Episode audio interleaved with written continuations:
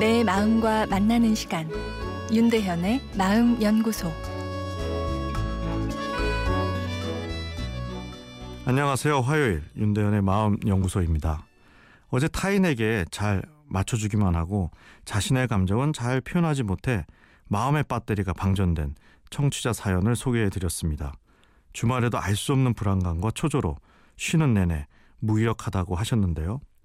쉰다는 것은 어떤 것일까요? 아무것도 안 하고 가만히 쉬는 것이 쉬는 것일까요? 아니면 시간을 내어 무엇인가를 열심히 해주어야 하는 것일까요? 뇌과학 입장에서 쉰다는 것은 뇌의 충전 장치가 작동을 해야 쉬는 것입니다. 어제 사연처럼 주말에도 계속 불안하고 초조하고 어, 심지어 친구가 닥달하는 느낌이 계속 든다면 휴일이라도 쉬는 것이 아닙니다.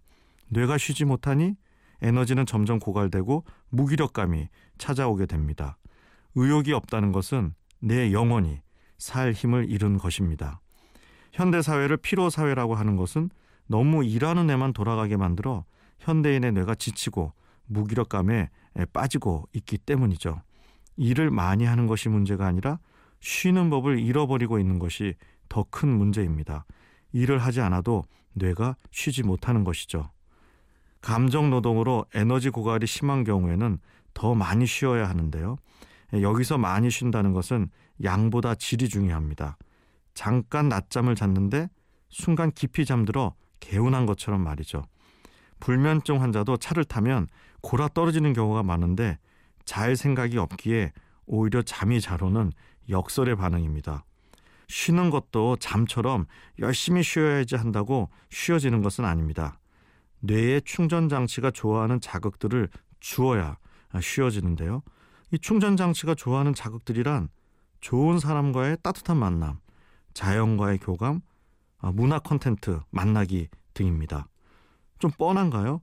아, 그러나 이것을 자연스럽게 내 삶에 융합하여 사는 분들은 의외로 드뭅니다. 내 마음이 불안감을 만들어 쉬지 못하게 하기 때문입니다. 그 불안을 잠시 누그러뜨리고 내 충전 장치가 좋아하는 일들을 할 때 삶의 의욕도 다시 생기고 일도 잘 돌아가게 됩니다. 급한 마음은 좋지 않습니다. 대신 평생에 걸쳐 멋진 쉼의 깊이를 만들어 보겠다는 생각이 좋습니다.